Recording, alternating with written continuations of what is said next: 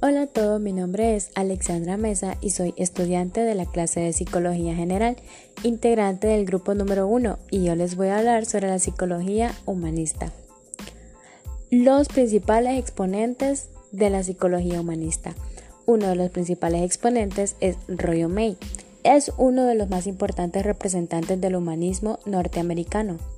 Impulsa la visión humanista de la psicoterapia pero critica la exclusión de los elementos negativos de la naturaleza humana que postulan algunos autores humanistas.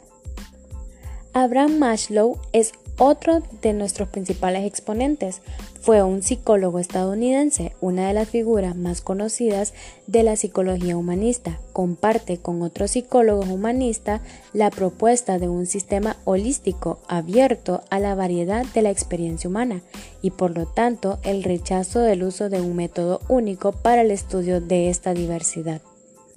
Otro de nuestros principales exponentes es Carl Rogers, influyente psicólogo en la historia estadounidense, quien junto a Abraham Maslow llegaría a fundar el enfoque humanista en psicología, su método terapeuto, la terapia centrada en el cliente o la terapia no directa, parte de la hipótesis central de que el individuo posee en sí mismos medios de la autocomprensión y para el cambio del concepto de sí mismo.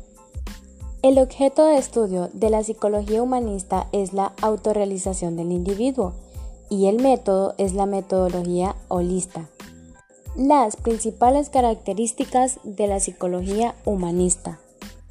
Se caracteriza porque es una terapia centrada en la persona o centrada en el cliente.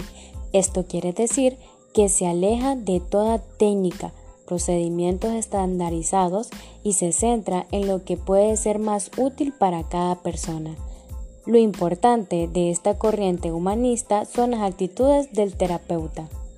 Las actitudes de un buen terapeuta en general y de un terapeuta o cita en particular son autenticidad, la empatía y la aceptación incondicional.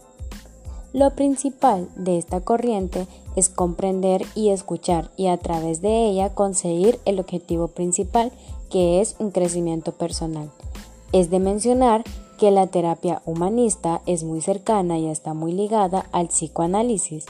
Ambas se centran en un estilo individualizado de la persona, es decir, se centran en el caso de la persona y se alejan bastante de procedimientos estandarizados.